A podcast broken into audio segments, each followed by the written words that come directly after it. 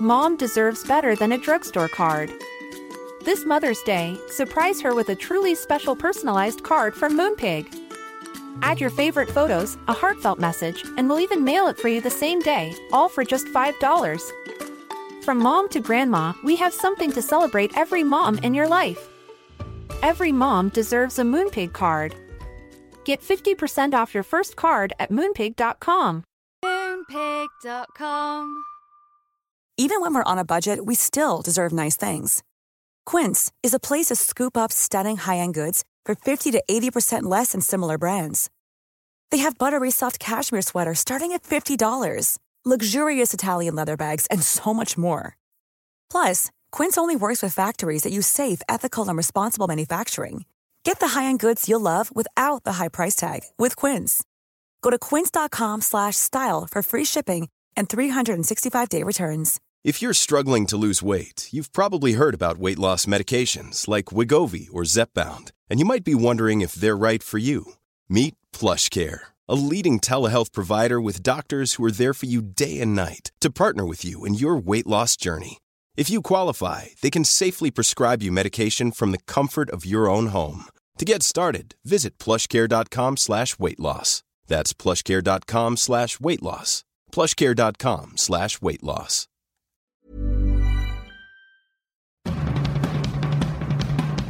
Hi, I'm Ethan Suplee. Welcome to American Glutton. Outside of acting, my two favorite things to do are diet and eat. I have a very complicated relationship with food, and on this podcast, we're going to talk about all of it food as entertainment, food as sport, food as fuel. I'll talk to experts and the average person, just like you and me. I hate to ask you to do anything, but if you're enjoying this show, please take a moment to like, subscribe, rate, review, all of the above on whatever app you're getting it from. American Glutton is brought to you by Trifecta. Maintenance has been the most important aspect of weight loss for me, and nothing has helped me more in that department than Trifecta. Visit trifecta.com today to find out why they're the best at what they do. Today on American Glutton, my guests are Chef Daniel Holzman and award winning food journalist Matt Rodbard. They're here to talk about their new book, Food IQ 100 Questions, Answers, and Recipes to Raise Your Cooking Smarts. I'm excited to talk to them about the culture of food and the simple way they break down cooking for everyone at home. You can find them on Instagram at Chef Holzman and at Matt Rodbard. Matt Rodbard and Daniel Holzman, welcome to the American Glutton podcast. It's great to be here. Thanks for having us, buddy. Real excited. Um, so for me, one of the biggest changes in my life came uh, about when I learned that I could make stuff maybe not exactly as delicious as in a restaurant, but I could approach it. And also, I then knew what was in it. Like, I knew that a lot of the stuff that I loved eating at restaurants had butter in it, or, uh, you know, they were uh, brining stuff with sugar. And, and there were a lot of tricks in that way. But the other thing that it did is it allowed me to take control over that. And so that when I started to get really serious about dieting, I, I didn't feel like I was inept in the kitchen. But I do think today in America, we find a, a situation where a lot of people just don't know what to do. So I'm really excited about your book, Food IQ, which could be very helpful to people. Yeah, I mean, I I feel like for a lot of reasons, Americans don't right now know how to cook. More folks are interested in cooking, and fewer folks know how to cook than ever before in in our history. It started in the 40s when you know between advertising and and and second wave feminism, um, people specifically stopped learning how to cook. And then you know it's a it's something that's handed down through through the generations. You learn how to cook from somebody. Um, and so in a, in a world where where people really are rediscovering this um, it's the greatest gift you can give yourself because as you say it gives you the opportunity to make choices. And when you can make choices mm-hmm. you can you know what choices you make are on you but um, but giving you the, the the empowerment to make those choices is is is something that i think everybody should have yeah i mean i mean that's it that's even an interesting slant that i hadn't considered um but like just the familial recipes are disintegrating. I, I know most of the people I know have an aunt with a recipe that's the best version of the thing, mm-hmm. and those are always really good. But then, just in a, in a general sense, I, I grew up with uh, my mom and dad both worked, and a home cooked meal was like an occasion. It wasn't a, a nightly practice. Mm-hmm. Did you grow up eating um, fast food and eating processed food just because uh, your age? And I'm assuming we're all similar age. Or- I went. I would go back and forth like that. My mom would put me on diets um, that uh, were all uh, you know. We I grew up in Los Angeles, and I, I was put on all the fad diets as a kid, and so I would be eating you know macrobiotic food at one point mm. or uh, you know candida food at another point and and and so i was being fed these meals that were very different than the way my family was eating and they were eating a lot of fast food and then when people gave up on me in dieting it was all fast food mm-hmm, mm-hmm. Mm. i think the the idea of the recipe is interesting I, i'd like to marinate on that a bit pun intended of course i, I feel like we um right now are reading more recipes than ever as consumers of food media. That's where I come from. I'm, I'm a writer, a journalist, so to speak, or a food writer, and Daniel's a chef. So I create recipe content uh, as my job at Taste, where I'm editor in chief. Um, so I know there's this behavior of reading food content and reading food media, but people, as as we have acknowledged, are not cooking as much. So with our book, we're trying to to kind of negotiate the idea of what does a cookbook mean because right now we think that yes, cookbooks stand as a document to cook from, but also cookbooks are there to teach you about food, about culture, to, to grasp some cultural currency that we think that food is these days. It's not about watch collecting. It's about collecting tahinis in the back of your, it's not just the, the, the health food store tahini, it's like the, the artisanal tahini. That's what, you know, people talk about, men, women, um, so I think, I yeah, think, I mean, I, I think that's, that's really very pointless. I, I often find myself in a conversation with somebody who, when I hear them talking about food, I think, man, this per- like, I don't think this person actually knows how to cook. But like they sure as shit sound really like not like um, they, they're asking me questions about food stuff. I'm like, I don't think I know what that means. Like, like this guy right. the other day was like, you know, what's your favorite way to make like asafoetida something or other? I, I was like, cook with asafoetida? I was like, I don't, I don't even know what you're talking about, man. I'm like professional chef. Yeah. Pretty Asafoetida, by the way, is called hing, and it's this powder that is cooked. It's used in Indian cooking, and it's like it's basically natural MSG.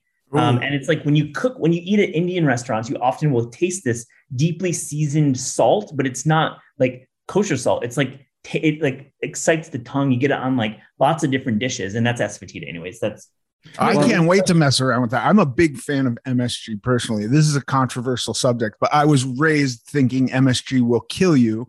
And then through a little research and and and and going to places, yes. That's a question about MSG. Yes. I well, I, I, haven't read the book, so I hope you're friendly towards it. Seems like you are. we we we you know for for me, MSG plays a really big part in my cooking, and Matt and I have talked about it. Um, from the very beginning as it's just one of the most misunderstood and it's such a funny time in our lives because it's a time when you know the public outcry and you know is has changed the the the commercially produced you know packaged foods in a way where they're taking all these ingredients out. At the same time chefs are starting to discover the same ingredients and put them in food and say hey wait a second. These are you know this like msg is magic um, mm-hmm. And as they try and take it out of packaged food, unfortunately, what happens is they find a way to put it back in in a in a in a way that is is usually less healthy. Usually has other ingredients associated with it to hide it, mm-hmm. um, because people don't like to just. I would rather see on my package MSG than nine other chemicals that will create the compound. Yeah, yeah, yeah. And and if we're being like really honest, if you're talking to somebody about wanting to lose weight or be healthier, the thing in Doritos that is causing obesity is or, or, or health problems is not the MSG. It's just not, you know. Yeah, I mean, I, I I don't. I'm obviously not a dietitian, um, and so it's hard for me because I can only speak to what's worked for me personally. Um, and uh, and and and ultimately, it seems like con- being conscious of what you're eating is the number one goal, right? Like actually paying attention every day to what you eat is going to do, and whatever diet you choose is going to put you leagues and light years ahead Yeah. of any other choice. Uh, like Yeah. you're just making a conscious choice. You know what's going in your body. You're looking at your food. That's going to get you 90% of the way there. In, if, for me, at least, right? Yeah. No, no, yeah, I completely agree with that. I have no disagreements. What are And- well, yes, go ahead.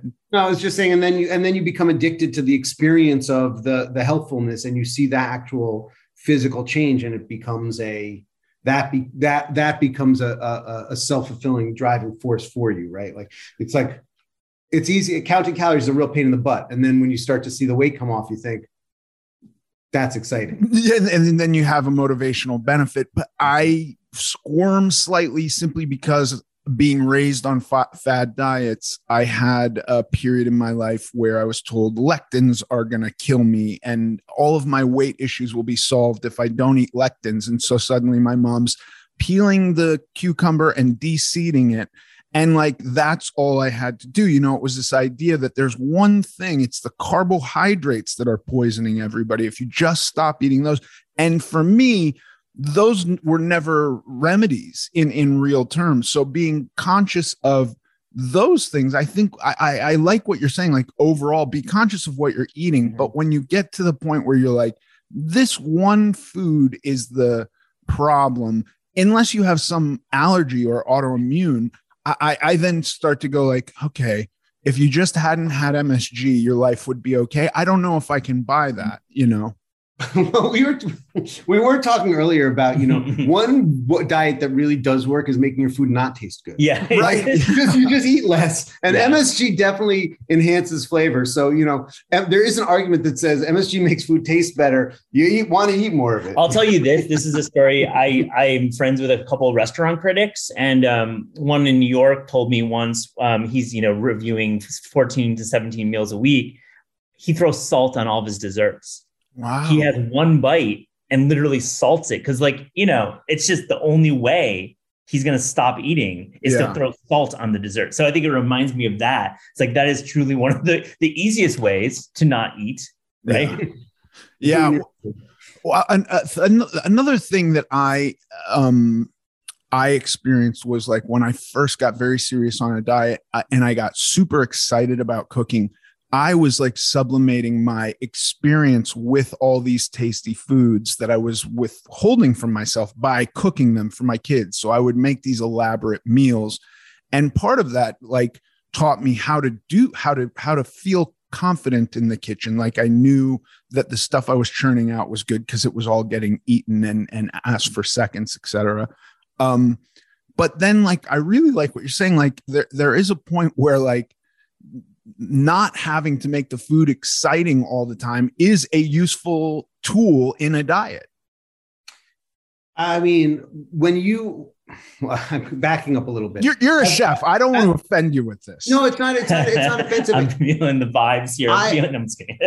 that's you know i what excites me and what i enjoy is making food taste delicious as delicious as it can taste and you know in some cases that means taking f- frozen vegetables off the shelf at the supermarket and saying hey are like when we when we went when we wrote food iq we really said let's let's try and take our our our, our personal biases out of the equation a lot of this started matt had an was was was was cooking with some canned beans and i was making fun of him and saying you know you're you're lazy He's trolling me on Instagram. Truly, that's And- the story of this one. ultimately so you know we we basically said well why don't we take our biases out of this and really say hey let's let's let's taste what these canned beans taste like. Let's cook with frozen food. Let's cook with um with with with packaged foods and see what what is really there. And we have a lot of biases that come from um 50 60 70 years ago. You know like i think of canned beans as being terrible or frozen vegetables being terrible because of what i learned um, in my childhood, which was literally 40 years ago, right? And they weren't that great. But technology has changed, and there's new opportunities, and we are we constantly have to question what is out there and and, and give ourselves a second chance. and I'd say another bias is snobbery. Like I'm, I come from a world of food writing, and I think we are the, the snobbiest group of people around. Like we, we, we put everything we covet seasonality. Rightly so in most cases, but sometimes we go a little overboard. But as we write in Food IQ, like frozen vegetables are great. Like there are certain frozen vegetables, like peas, for example. You you cook with frozen peas; those are the greatest peas you're going to ever have. Have you ever tried to like cook from peas in like May on the East Coast from the farmers market after shelling for 15 minutes? They're not that good.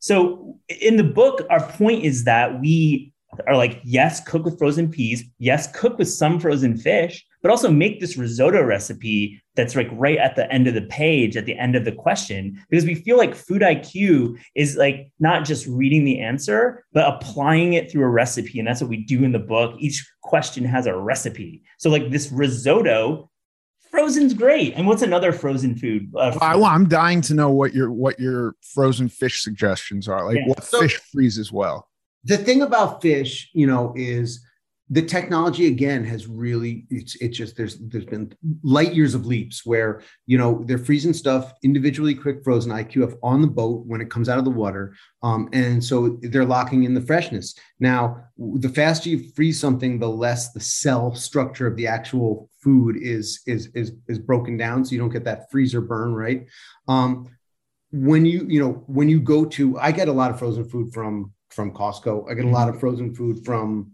um, from from Whole Foods now owned by Amazon. So mm-hmm. actually, the quality of the frozen section has gone way up. Interestingly, oh, wow. um, and the price has gone way down. Interestingly, interestingly enough, enough um, yeah. but you know what I found is shrimp have shrimp have always been you know a, a great frozen fish product, seafood product. Shellfish in general tends to freeze well, like scallops. Of, you know, you find scallops, but all of those individually packaged pieces of salmon, cod, halibut, that you know, the choice that you make of how you want to cook it is what's going to as well affect the quality of your outcome, right? So, I'd also like to wait. I want to know your suggestions for defrosting it too. This is where yeah. I run into some issues. That's a great call. And I'll just can I just jump in too and say when you're buying uh, fish in the fish counter, that's frozen. So like the whole process, and you bring up defrosting, that is what you're paying the thirty six dollars a pound for.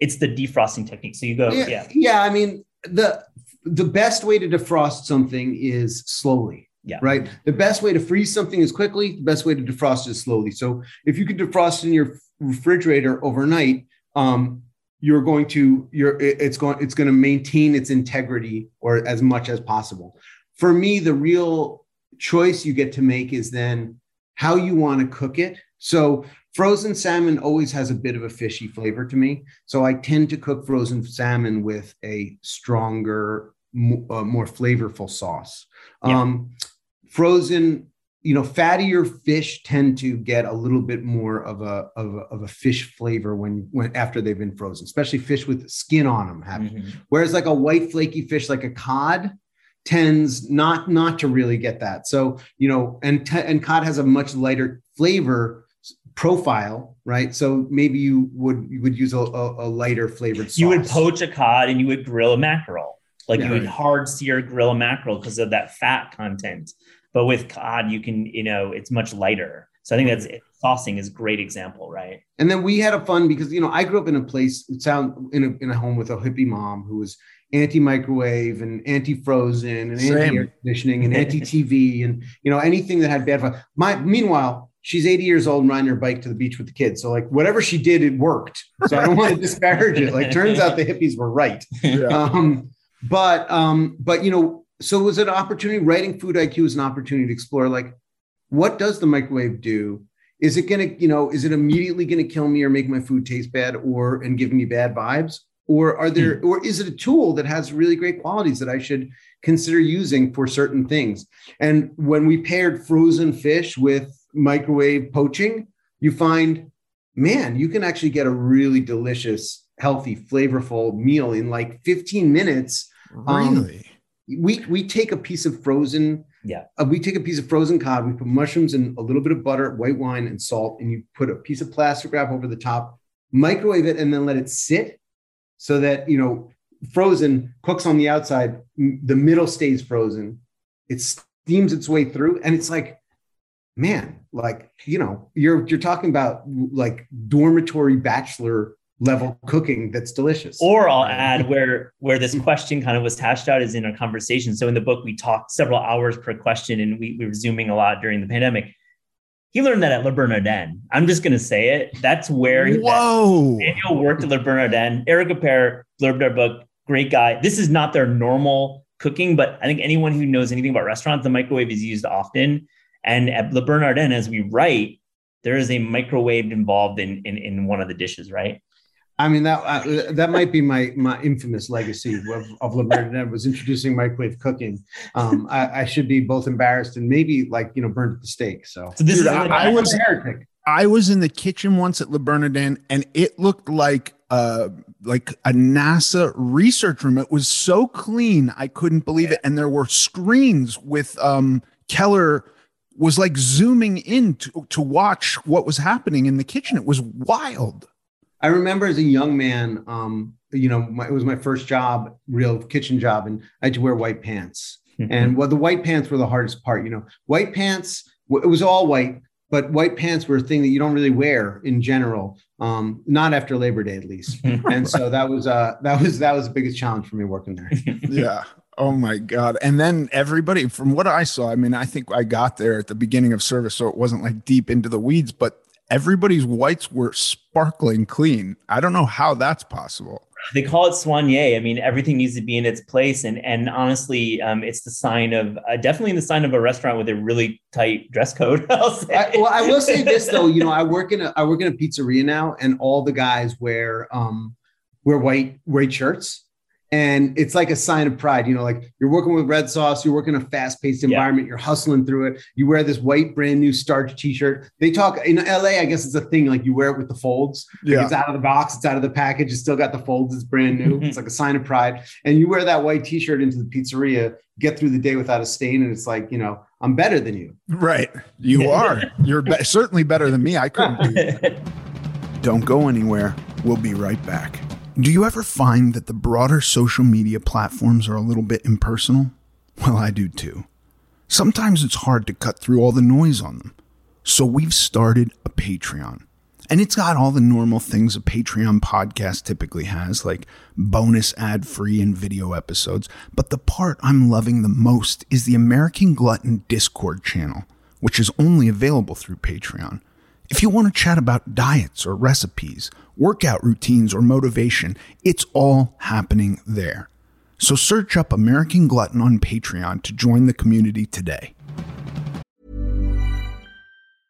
Mother's Day is around the corner. Find the perfect gift for the mom in your life with a stunning piece of jewelry from Blue Nile. From timeless pearls to dazzling gemstones, Blue Nile has something she'll adore. Need it fast? Most items can ship overnight. Plus, enjoy guaranteed free shipping and returns. Don't miss our special Mother's Day deals. Save big on the season's most beautiful trends. For a limited time, get up to 50% off by going to Bluenile.com. That's Bluenile.com. There's never been a faster or easier way to start your weight loss journey than with PlushCare PlushCare accepts most insurance plans and gives you online access to board-certified physicians who can prescribe FDA-approved weight loss medications like Wegovy and Zepbound for those who qualify. Take charge of your health and speak with a board-certified physician about a weight loss plan that's right for you. Get started today at plushcare.com slash weight loss. That's plushcare.com slash weight loss. plushcare.com slash weight loss. Mom deserves the best, and there's no better place to shop for Mother's Day than Whole Foods Market. They're your destination for unbeatable savings, from premium gifts to show-stopping flowers and irresistible desserts. Start by saving 33% with Prime on all body care and candles. Then get a 15-stem bunch of tulips for just $9.99 each with Prime. Round out Mom's menu with festive rosé, irresistible berry chantilly cake, and more special treats. Come celebrate Mother's Day at Whole Foods Market. So I'm glad the microwave plays some use. This was this is something that I and I've been, you know, messing with microwaves for 30 plus years.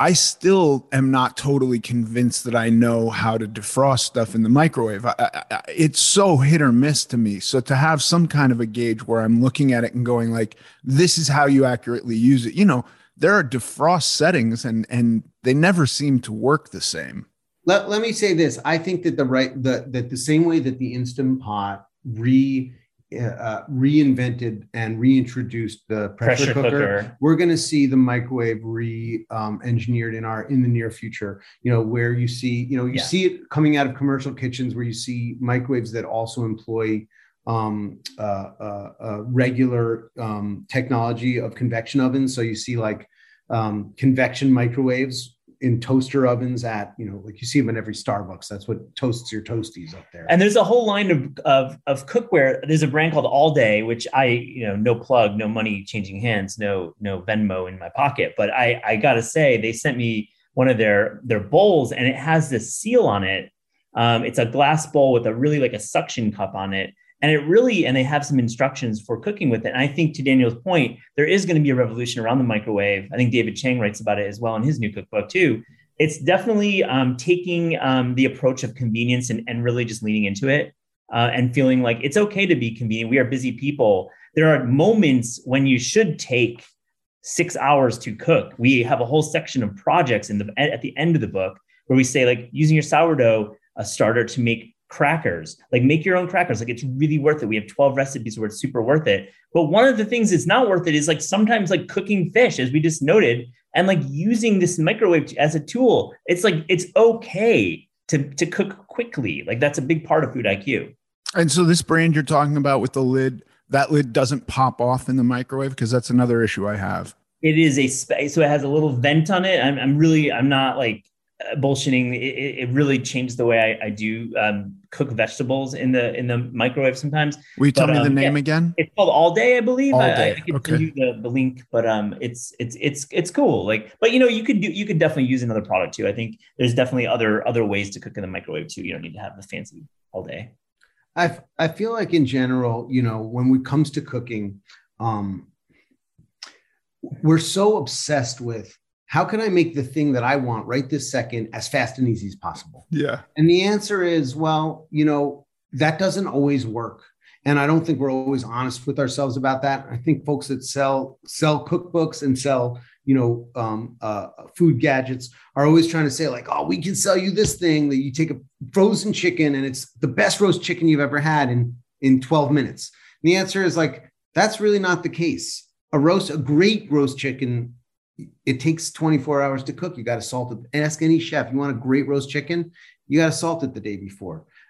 So if you want chicken that's delicious in 12 minutes, don't make a roast chicken. Make a different choice. and it, it, it, it, reminds me of this idea of, of cooking isn't always the active cooking time. It's about the preparation. Most a lot there's recipes where you really just want to think about it in advance with the shopping and then with the brining of meat. We talk about the seasoning and brining, and, and really universally um, food should be salted at about one to one and a half percent by weight. And to us, this is across the board. So we, we really think there's like probably a misperception about how to season food. And people oftentimes say like this vegetable receives this small amount of salt and this thing needs to be overly salted. But in general, it's using your, your digital scale, pre-salting your meat, pre-salting your or salting your vegetables in, during active cooking. But that's one of the, the questions that we really were asked a lot when we were researching this book, when we sent out a questionnaire to like a hundred of our friends. It was like, how do you salt? Like it's season, you know? I mean, it's just like the number one question that comes through is, you know, I've got this piece of fish. Here's how I was planning on cooking it. And they list 12 ingredients. You think, okay, well, you know you're never going to learn how to do anything by over you know starting over overly complicating. Um, the trick is start with salt. Yeah. Cook it see how it tastes. Then you'll know like did i add too much salt? Did i add not enough salt? Right. one variable right? Did i overcook it? Did i undercook it? Very clear. Then you can start to add stuff in once you kind of understand it. And that that for me is is everything. And when you you talked earlier about you know um ev- about the the individual ingredients that you're cooking every one of them needing to be delicious or or or or every meal having to be you know directly uh, uh, flavor based or or or uh, or the the the flavor centric for me it's like a bowl of green beans that are steamed with black pepper are delicious just full stop and it doesn't need to have anything more no nothing more complicated than that. Frankly adding anything is usually going to diminish the quality from there right? Yeah. so it's like it's you true. can you can be the the goal of a chef, especially in California where the ingredients are so good, is like get out of the way of yourself. Edit edit it down and highlight the quality of what you're serving unless it happens to not be that great in which case put a sauce on top of it. No no i completely agree with you and and and i will be totally frank today uh, if i make a chicken breast and some broccoli and some rice or potato it's going to be delicious to me. There happened to be a point in my life where I don't know if it was the burst of fats or carbohydrates or uh, you know, hidden MSG, even potentially, that made me feel like I wasn't getting the same thing from that as I was from a Big Mac and chicken nuggets and sweet and sour sauce. Mm. And so I had to really take a minute where I was like, I want to change the way I'm experiencing food and I want to be able to enjoy this simpler stuff because it was it was a there was a learning curve there for my body. Do you think that's because you were reprogramming your pleasure centers to really appreciate it, or what? What do you yeah. think that is? As we're we're we're animals, right? Evolved of bears looking for honey because it's got high calories and it's going to get us through the winter. And you know, for the first time in in any animal history, there's just an overage of everything. We can have more, you know, food, sex, sleep than than than we need in order to you know be healthy for ourselves. Um, so how do we how do you really reprogram that? I'm an addict and so like you know and food is so complicated because like booze and drugs I just don't do. And that's mm. kind of not, i don't want to make light of it. It's not that it's simple but it is simple in that i just don't do it. And and whether i struggle with that or not i just don't do it. Food you can't turn off right? You got to consume something. And so i received similar dopamine hits or addictive pleasures in compulsively overeating and overeating these really, really calorically high meals. And so it was kind of a reprogramming of like, uh, it took a few years to get to the point where, you know, a tablespoon of gochujang now is going to blow my mind whereas it would have taken you know an hour at the all you can eat korean barbecue to get that same kind of hit of pleasure love that you bring up gochujang to be honest because i feel like one part about healthful eating in my personal um, experience from my experience is really finding those high impact low impact uh, ingredients. You know low low fat zero fat low carbs you know low sodium but high in flavor. To me gochujang is a great example. Yes there is sodium. It's natural from the doenjang from the, the bean paste but you want to find these these moments where your palate is just woken up and like yeah like previously i was also eating a lot of fast food and and eating things that maybe i thought my pleasure centers were going to be fired by. But then I discovered Korean food. I wrote a book about Korean food back a few years ago. And like I just, it opened up a world. And if you go to Korea and you actually look at how they cook, how Koreans are cooking, it's not beef based. Beef is more rare there. It is a seafood based diet. It is a peninsula.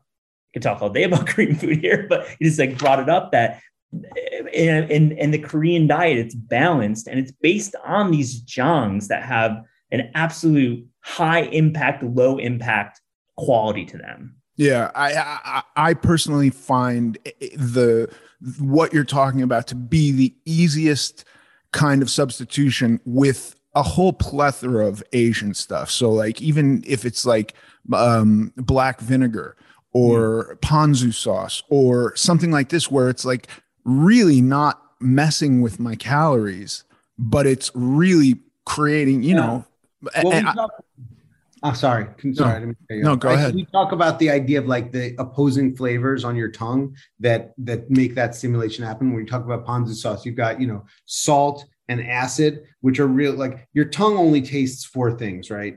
And then everything else, all the other flavors that we think of when we think about the complexity of food come from our olfactory or nose or smell or we're smelling stuff. That was highlighted to me recently. I got COVID, lost my sense of smell, and it was like whoa, this thing I knew, you didn't know until it actually happened. And so many of us have experienced that recently. You know, when you can excite your your your taste buds, and I think Asian food specifically, you know, whether it's in Chinese food where you see a lot of like sweet and uh, and, and salty together, or in, in in Japan, you see a lot of sour and salty together, where it's kind of like we've had as kids. Remember those those uh, like sour head candies, where it's like either spicy and sour. You're taking two of the of the taste buds that of two of the four, and you're like overloading, and your brain is confused. Whereas naturally you're sated because your you, the, your, your fat in your stomach is slowly sending a message back up to your brain which is why if you eat slowly eventually you get full. Whereas you know the faster you eat you can eat more mm-hmm, that makes right. sense. Um, so you're able to stimulate those same those those same like uh, uh, sated sensors in your brain with ingredients rather than with fat. Ethan have yeah. you messed with yuzu kosho ever? Yuzu kosho does that sound familiar? No it's a Japanese condiment that's with yuzu, so citrus, and there's pepper in it and there's salt in it. And you can cook meat. You can rub it on meat and cook with it. You can use it as a condiment in dipping sauces. But I'm it's getting also, this. It's amazing, and it comes in. It's beautiful packaging. It comes in these little like little jars, uh, and we write about it. We write about yuzu kosho, and and it's fun part about food right now is like the collecting of condiments, right? Like I mean, it's amazing. That's what I do. and it's almost, I mean, it is crazy how much of it is Asian based. And then I have like my four Italian spices if I want to, if I'm feeling like eating Italian food, but it is almost all Asian. Yeah, I feel like, you know, again, the same way that food has been pro- food processing has made, you know, a lot of uh, uh, progress We've seen a lot of progress in, in import and export, right, and relations between countries, and then refrigeration. I mean, these are all not new because they've been around for 100 years, but really these technologies are just starting to become inexpensive enough that we're starting, you know, where, where you can get high quality citrus from Japan in Los Angeles or in New York or or Chicago, or, Chicago, Houston, Atlanta. That's something that we we couldn't have before. So you know when the when every ingredient in the world is available at our fingertips, all of a sudden it opens up. And then the downside of that is obviously you know what what is it what what does that mean for the world? What is it doing for people? What is it doing for culture? That's a a different topic. Mm-hmm. Yeah, we're just talking about how to make it taste as good as possible. Well, I, I mean, I'm I'm all for making it taste as good as possible. I just need to make sure that I'm not experiencing it in a com- uh, compulsive way. You know what I mean? Like I'm going like, what does my body need out of this food, and I'm going to give it that, and I want to enjoy that also. I also feel like we, man, it's so tough. Like, you know, what, what does what does a good life mean, and and and how how healthy should I be um, for it to be before it becomes unhealthy? I mean, I've definitely have friends that are um, that are health obsessed to the level where you know it takes over everything in their lives. And you know ultimately that's for each individual to choose and and make make to say like if if if going to the gym all day and and and really having a super austere diet is brings you joy then mm-hmm. then that's then that's what brings you joy. As a person whose life revolves around food you know um, uh, 165 pounds is my fight weight uh, 180 pounds is my happy weight. 100 mm-hmm. you know 200 pounds is my covid weight. 200 pounds is my you know i can't touch my toes and i'm having a hard time tying my shoes without panting weight. You know we got to find the balance but I, I'm, I'm happier at 180 than i am at 165 each individual. Yeah. A hundred percent. And and uh, you know i i can only associate places with food and i'm not going to lose my i love to travel and i'm not going to ever lose that because you know and i've done it where i'm on a diet and i'm miserable. And mm. then i've done it where i've gone like uh if i'm mostly adhering to my plan but i'm going to have cacio e pepe in rome that's okay too you know or something like that something of that nature. I, I went to china just to eat roast duck in an alleyway because that was my china trip you know what i mean? And so that that's what I enjoyed doing in China. I, I also went to the Great Wall. I, I don't remember that nearly as much as the roast duck I had. Where um where in China? Do you remember? In Beijing, Li Qun roast duck. Amazing. Oh, Amazing. Writing that now, down. Now you got my pen out, right? Yeah. Traveling for food is a is a cool topic. I feel like right now in this day and age, we, we call it, we, we think the foodie has been reclaimed or foodie 2.0 and the foodie has won we think traveling for food is is obviously at the top of mind but but also creating that balance and not feeling the pressure, the cosmic pressure that you have to hit the 12 restaurants on the list. I mean, as a writer, I mean, I'm always challenged by that. I'm, I'm hanging out in LA these days and I'm challenged because I want to feel good about myself and feel healthy, but I also want to try carne asada. I want to try, I want to try Korean food. I want to sample all the cu- cuisine here. So I think striking that balance and going into the trip and having like like really thinking like there's three victories I want during this trip and being like I'm going to appreciate it in the moment, not doing it for the gram, not doing it for my story. I'm going to appreciate it in the moment. It sounds slightly corny, but I, I, I really do believe in this that if you are in the moment when eating, ultimately that's going to be your your your your unlock. Like that's going to make you a happier eater, as opposed to like f- fishing for the phone, uh, fishing for the next place. It's a it's that rush, rush, rush. Don't do that if you can. I mean, I, I struggle with it all the time, but Don't go anywhere. We'll be right back. In an attempt to create more of a community, we are branching out and taking our Q&A episodes and the American Glutton Social Club to Patreon. We're inviting you to join us on Patreon to have more interaction, less of me talking at you and more of me talking with you. You can join today for extra episodes, discounts, and so much more, like the Patreon only Discord. So go find me at American Glutton on Patreon. Okay, I, I keep having this thought, and I, I want to know your guys' take on it. I buy every new gadget. I had a pressure cooker long before there was the Instapot. Um, and at the time, I could only find one that was so big it was made for kitchens. This is like maybe Yeah, 15, 15 years ago. I actually wound up giving it to a chef, a buddy of mine named Alon Hall, because it took so long to build up the pressure and I wasn't ever cooking for more than like four people. Um, and so he still uses it in his kitchen. I'm But not- we're friends with this guy. Oh, I- good. I like this man. He's a good dude. He's a Big good dude. dude. He's real good. Um, he's actually a guy who has uh, completely changed the way I look at vegetables. Like I, I'm not such a huge fan of vegetables, but the stuff he does with them, I'm like, I want to eat those vegetables when you cook them. I'm, I, he's a good, good, solid dude. Um, but what about gadgets? Because I have the sous vide machine, I have two different air fryers, I have, y- you know, every single food. I have a smoker, I have a barbecue, like every single thing uh, food processors, blenders. What what is a thing that you think of that is super handy to have that can maybe stop somebody from being me?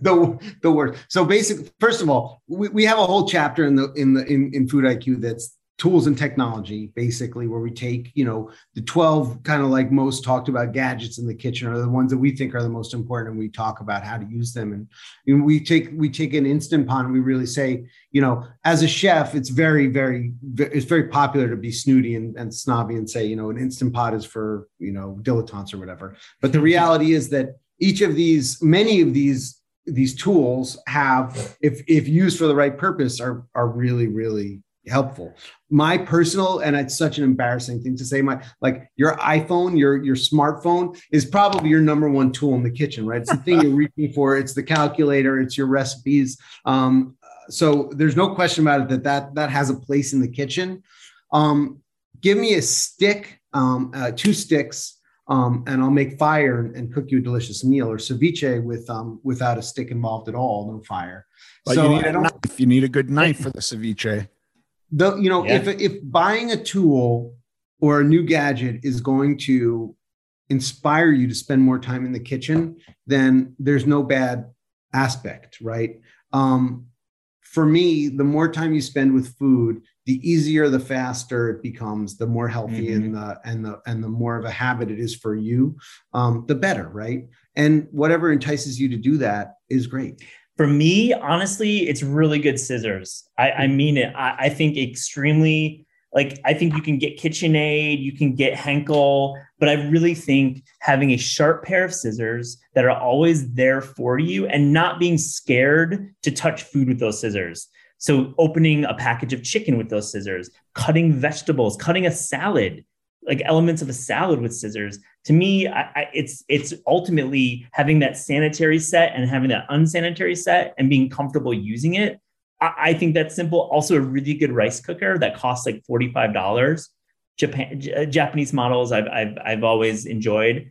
I just feel like that to me and rice, you know, you you can debate if rice is something you want to eat a lot of, but I think in moderation, um, it's great. But it, ultimately, cooking rice can be challenging on the stovetop. I think it can be challenging. And if, if you're not balancing water and, and starch, it's going to, you know, there's going to be some issues. So, dude, rice is a nightmare. Making rice is a total nightmare. And how much do you rinse it? And is it, yeah. it, it, it, I, I've, a rice cooker, I, I, I completely agree with you. If you're eating rice, it's, it's a game changer. So to answer the question about washing it, I would wash it twice. I think you throw away the first water keep that second water around and cook with it. So, say you're making like a, a, Korean stew or making any kind of soup and you need a stock and you don't want to use better than bouillon, which by the way is totally cool. We talk about bouillon, but use that rice water as a base. It's delicious. It is full of that starchy water. It adds texture, adds a little bit of flavor and umami.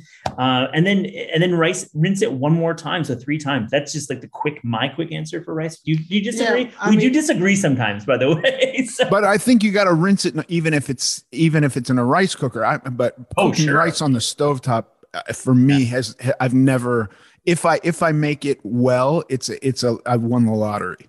Obviously, you know there are techniques when when you don't want to when you want that starch, like with risotto specifically. Yes. Um, you good want point, that starch, um, and you don't point. rinse your rice specifically. When you're making a um, uh, uh, uh what's the congee? You know, the big pan where you paella. A paella, you don't necessarily rinse rice. So I think that there there are techniques where you want the starch, but when you want the individual kernels of of, of rice, then then rinsing them plays a big part. Uh, ultimately, rice cookery is is an art. Um, you know, I I was embarrassed about five or six years ago, a friend of mine said, "Hey, I want to cook." You know, was was cooking for with him, he and his his new wife to as a as a present, and he said, mm-hmm. "You know, I want to make this rice dish," and I just ruined it. I mean, it was mushy garbage, and I thought. This is so embarrassing, you know. I'm this kind of like accoladed chef. You like to say that? Accoladed? Yeah, uh, acclaimed minor acclaim. I am this genius. I'm smart guy. um, uh, and um, and I was really embarrassed. And it, and then I, I I really went home and I spent I've spent the last really five years making it my my my goal to learn how to cook rice. And it's I mean it's it's spectacular. I mean a lot of the world um, sustains itself oh, yeah. on rice cookery. Rice is magical green. Um, Yotam, Yotam, I was about to say, Yotam Ottolenghi. He, this guy you, yeah. you buy his cookbook, and you know he has five or six different rice preparations in there that take days. It's spectacular, and the outcome is, I mean, it'll blow your mind. Or and they're all stovetop. Yeah. Uh, the uh, yeah. a stove stovetop cooking, you know, a lot of um, a lot of a lot of you know either steamed preparations where it's par cooked and then mixed with other ingredients, then cooked further, or or um, or rinse for a long time you know soaked overnight soaked for hours and then and then steamed. And you find you know you can really get into it. Rice kind of like the same way that that that flour you know really simple grain is the base of so much of our food uh, uh, you know so many bread so many different varied foods. Rice has the same kind of uh, uh, uh the, that has has the same ability. It has it has a ton of ton of different applications. Mm-hmm. Really, really phenomenal. I've made I've made glutinous rice, and you have to soak that for a long time and then steam it. And and that actually, I I I think I did okay with. But just like I want a cup of rice with my food, and I'm going to throw something on the stovetop, I always fail.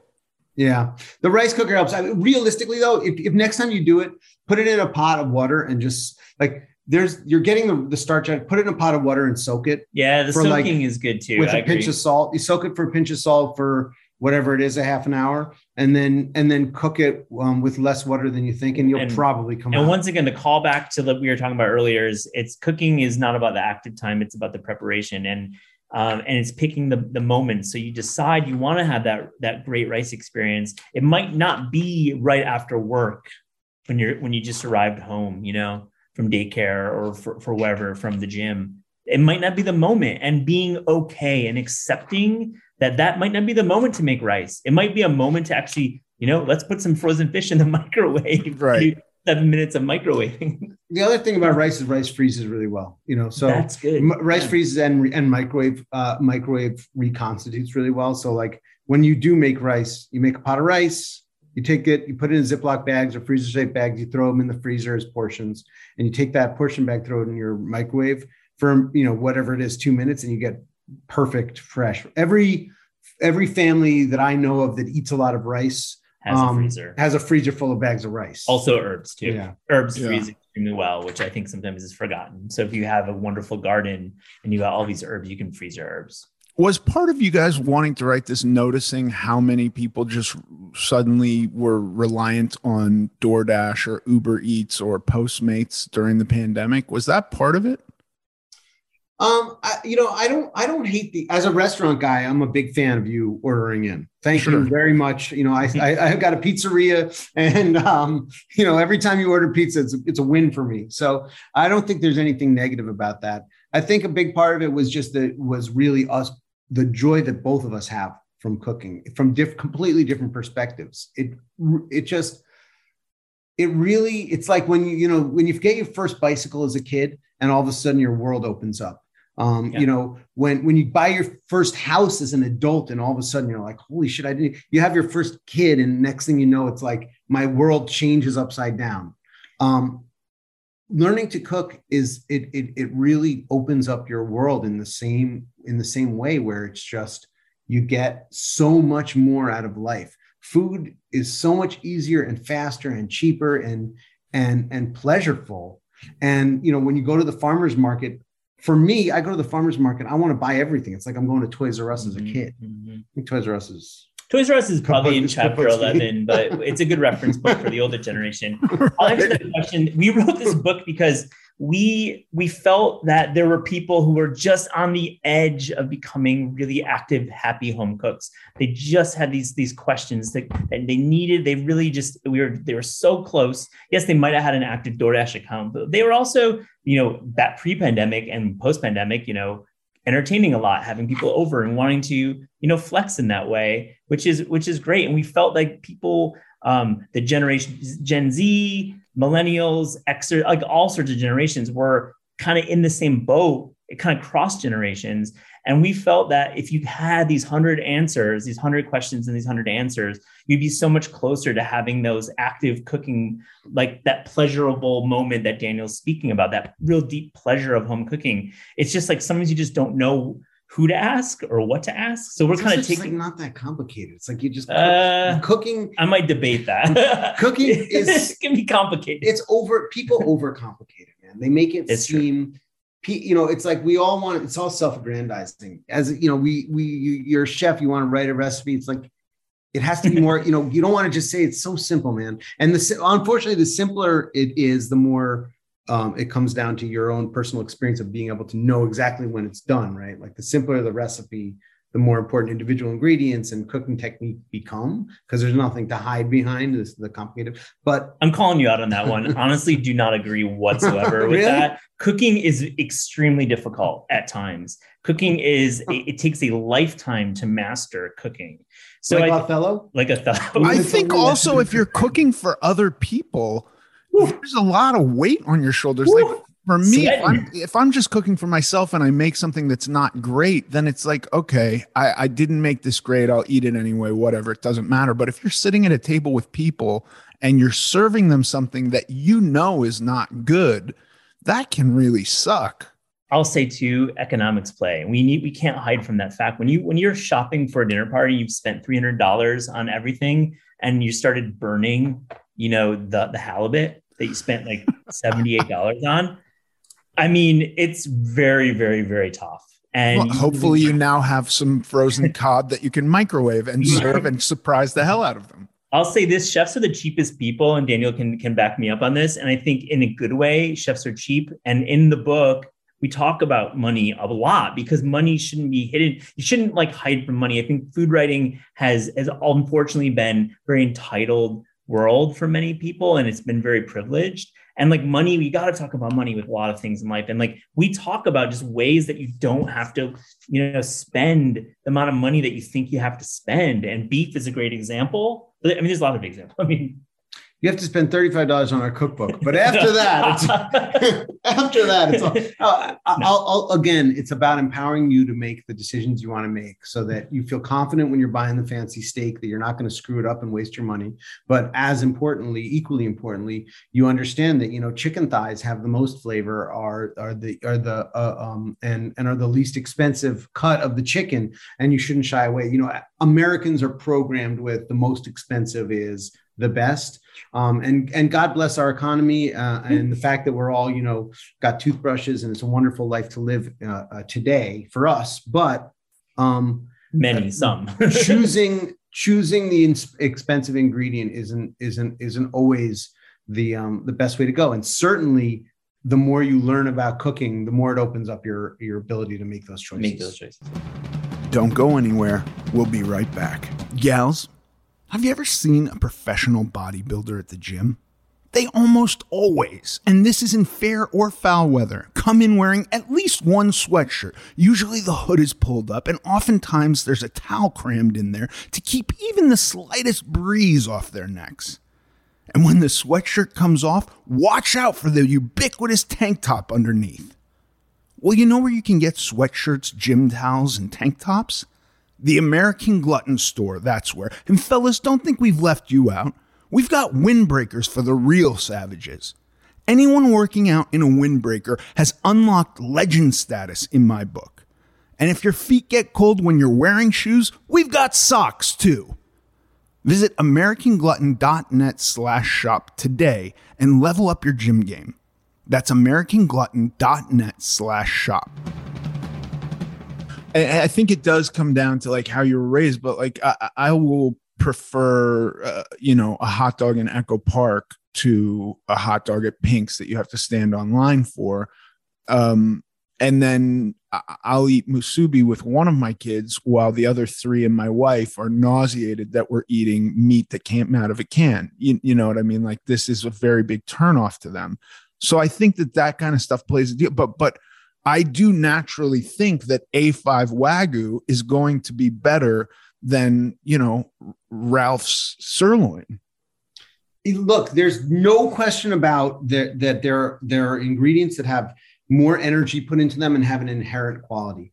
And a Ralph's sirloin versus A5 Wagyu, one is you know, it's like you're saying, hey, you think that uh, you know Ralph's eggs are are not as good as caviar. And it's like, well, it's certainly if you're trying to make an omelet, the eggs are going to be a lot better than the caviar. but but but, but as a delicacy and a specialty ingredient on you know on New Year's Eve when I'm toasting my my my my my year's uh, accomplishments and looking forward to a new one, yeah, I want something special. And and and wagyu, you know, um, uh, Japanese wagyu beef is is very very very special. I mean, mm-hmm. uh, and a ton of energy goes into raising something specifically to make it the most delicious thing it can possibly be. Yeah. Um, we, we write about wagyu, by the way, on as an aside, American wagyu versus Kobe versus Japanese A5, and it's an interesting topic of beef production in East Asia. I feel like it, it definitely has great marketing. You know, hallelujah to marketing. Um, one thing about cuts of meat and prices, like I mean, braising, um, slow cooking, braising um, is how you take a cheap cut. We we address cheap cuts and how do you it's time and it's using the right flavors you talked about that on this on this conversation too. And it's really like being able to have the confidence of its slow braise for that dinner party versus a grilling of a massive ribeye tomahawk that you've paid two two bills for. They're both very very very good and both very acceptable. Honestly a home cooked meal as a as a host you know cooking for your friends and family I think we as home cooks put too much pressure on ourselves to make it look Instagram worthy or Bon Appetit magazine cover worthy. Ultimately, it's the hospitality, it's the love in the room. I, I, I mean, it sounds corny, but I mean it. You really just like the home cooking nature of it is is sometimes all it takes. Yeah, no, and, and if you experiment with these things, given the right day, I could prefer simply the tendon on on a well cooked short rib to a bone in ribeye. It, it, just depends. I'm not saying every single time, but that can be good too. I look, man. I always have steaks in my freezer because I know that when I'm when I'm hungry, when I've had a bad day, and I feel like I really need to pick me up, a, a, a grilled steak is is my is my uh, that cut of meat, that lean, that that more tender, um, quick cooked you know medium rare cut of meat is is is my favorite. And i don't know whether that's advertising and programming that fact that it's more expensive and i feel like i'm treating myself or or what exactly it is but that that does hit a pleasure center for me that that the other thing doesn't. So i, I think there's truth in what you're saying. And i don't know whether there you know it's like nature versus nurture. Is that inherent to is mm-hmm. why is that? I don't know. It's delicious is why. Yeah. um uh, you know however there's no question about it that each and that's culturally there are people that say you know a warm bowl of fried rice is the thing that um that brings me that you know steak doesn't do it for me at all. It's a warm bowl of fried rice or raw cookie dough. Like shout to raw cookie dough. I mean, sweet tooths in us. Me, I'm like Reese's peanut butter cups, like the like the the holiday edition. I'll go. I'll go. I'll rank those. I'll say the trees are the over the Valentines, the hearts over the Easter eggs. That's my hierarchy. I think about these things. That to me is my comfort pleasure center so it, I think it really just depends on who you are. I mean, yeah. God, country, family. We can we can organize it any way we want, but um, but it's got to be those three. It's got, um, but when you look at the when you look at the you know meat that we eat, and you say, well, you know, there are definitely people that argue, hey, goat is the is the greatest meat, and I say, well, you know, it could be the greatest tasting for you, but if you were to get all the people together and you were looking, the beautiful thing about a um, uh, uh, about capitalism is people get to vote with their dollars every single day, and there's unbiased information out there for what people like the most based on what what we spend our money on. And we, we eat a lot more chicken and, and than than goat. We eat a lot more chicken than pork. We eat a lot more chicken than we eat a lot of chicken. People yeah. like chicken. Yeah, chicken tastes can, the best. Can I defend goat for a minute?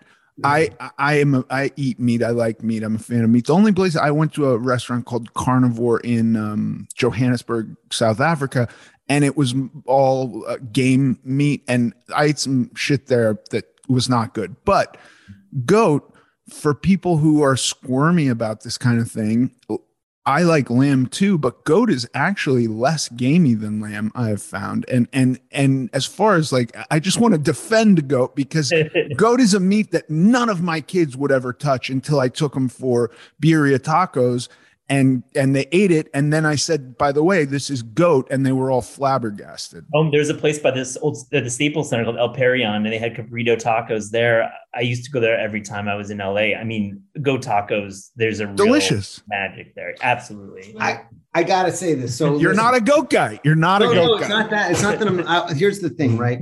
You were talking about lamb.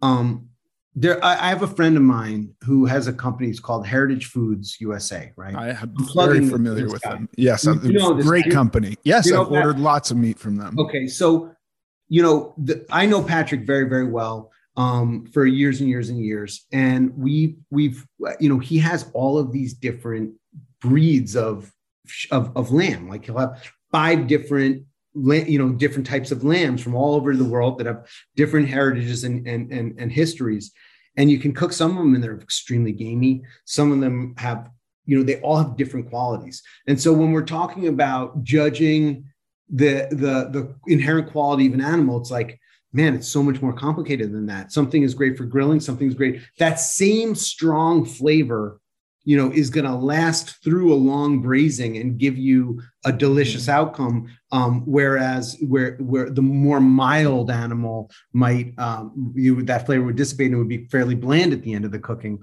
whereas if you're grilling and eating it right away the, the, the flavor is too pungent and overpowering so i think you know it's I said it was simple at the beginning of it. It's it can be simple, but hmm. there, you know, the more you learn, like anything else, the more you unpack, the more there is to find. Yeah, no, hundred percent. I think preparation is is uh, very very integral to this conversation, and I, I just wanted to, I just had to defend goat because I'm a big fan of goat, curried goat, jerk, jerk goat, delicious stuff.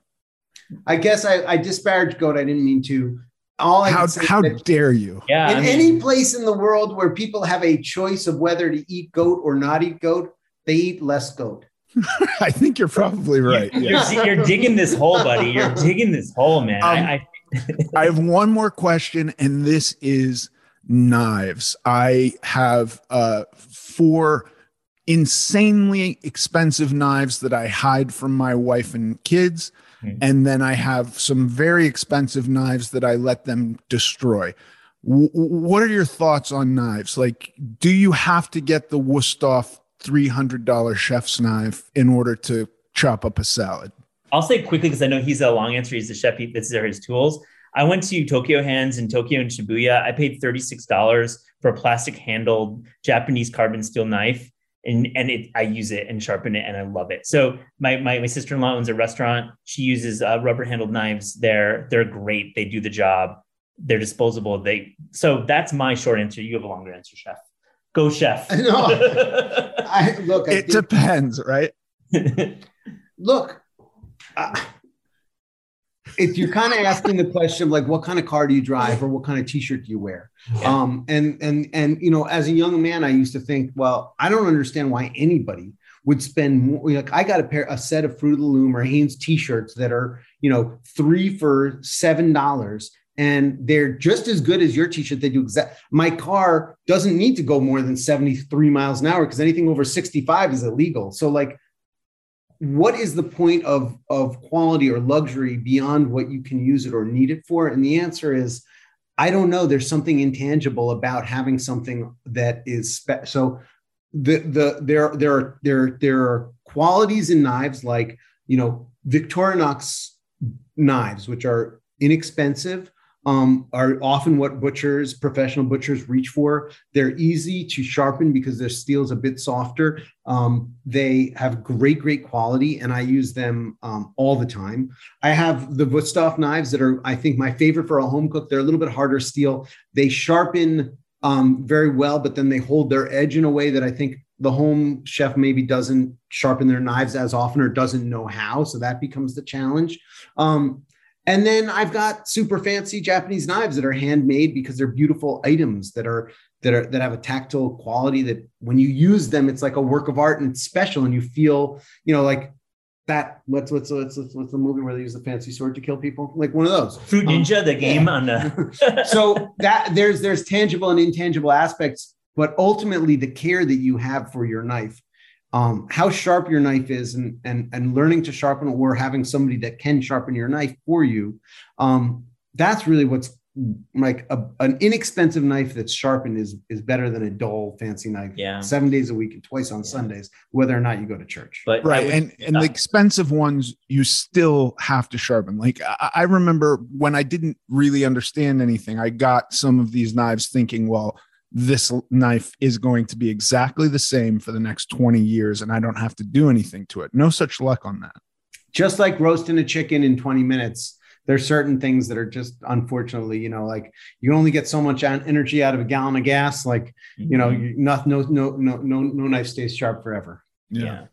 But there's a deep pleasure in shopping for a knife, I must say. Going to Korin in the city in New York or going to some some of these specialty shops in LA. It's just some. It's like collecting watches and cars and baseball cards. I mean, collecting knives is its own. There's thing. something for every every every price bracket. Maybe you can afford to you know collect cars or you know baseball cards. We're, we're knife guys. That's a, yeah, we're knife. It's, it's very. I'm true. I'm I'm a knife guy too. I like knives. I have a huge. in Texas, you get guns and boots. You know. Yeah, it really depends. yeah. yeah guys thank you so much this was so this was so awesome and i really really am excited about your book I want to cook with you. Yeah. I want I want to uh, I want to have dinner and cook with you. I, that would make me very happy. Let's make it. I, I would I would love that. Yeah. I I want to say the last time I prepared A5 wagyu was the time that I made good uh, sticky rice.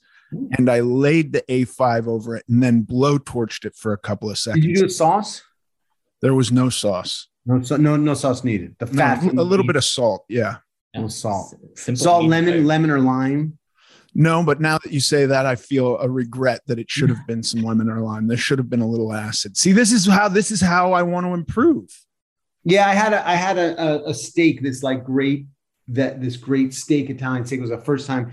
Oh, they put olive oil and lemon on it. I thought, you know, that's so weird. Like American, I never would put olive oil, would never put lemon on a steak. But then it's like the acid cuts through the fat and it and it oh. and it and it like it, it cleans your taste buds between the bites. In Tuscany, yeah, they, they just know how to do it. I mean, it, it's insane in, in Central Korea and Japan, where the those big you know beef producing areas.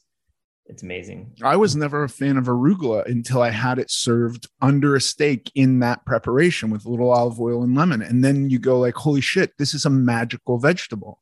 Yeah, there's so much of yeah. the interplay of food where you know bitter on its own might not um, excite your palate, but yeah. when you pair it with something sweet, all of a sudden it like resets and gets you ready. You know, that's one tip I'll, I'll leave I'll leave you with here, which is when something um, that that that when when something is not sweet enough, like um, we we tend to think, well, we should add sugar but if you think about adding the opposite flavor it brings out the sweetness. So if i put if i if i have a pear for instance not very sweet i squeeze a little lemon on it the pear tastes more sweet. Oh, completely wow. crazy for us as humans to think like i added something sour and it made it taste more sweet. But just like orange juice and toothpaste um, our tongue is reset by every single thing we eat and it re and, and, and recalibrates. It's treble and bass. Think of it that way. It's like yeah. calibrating treble and bass. And sometimes when you turn up the treble, the bass will be will feel absolutely different, even though you have the bass in the same the same setting. That's that's the way I kind of look at music wise. I am gonna I am gonna literally try this today at my next meal. I'm gonna figure out what it's lacking and try the opposite. Amazing. Amazing um, guys. You're the man, brother. Thank, Thank you, you so much. Thank, Thank, you for, for doing this. I really awesome. appreciate it. Appreciate it. Thanks for listening to this episode of American Glutton. I'm Ethan Suplee. You can follow us on Instagram at American Glutton Podcast. Sincerely.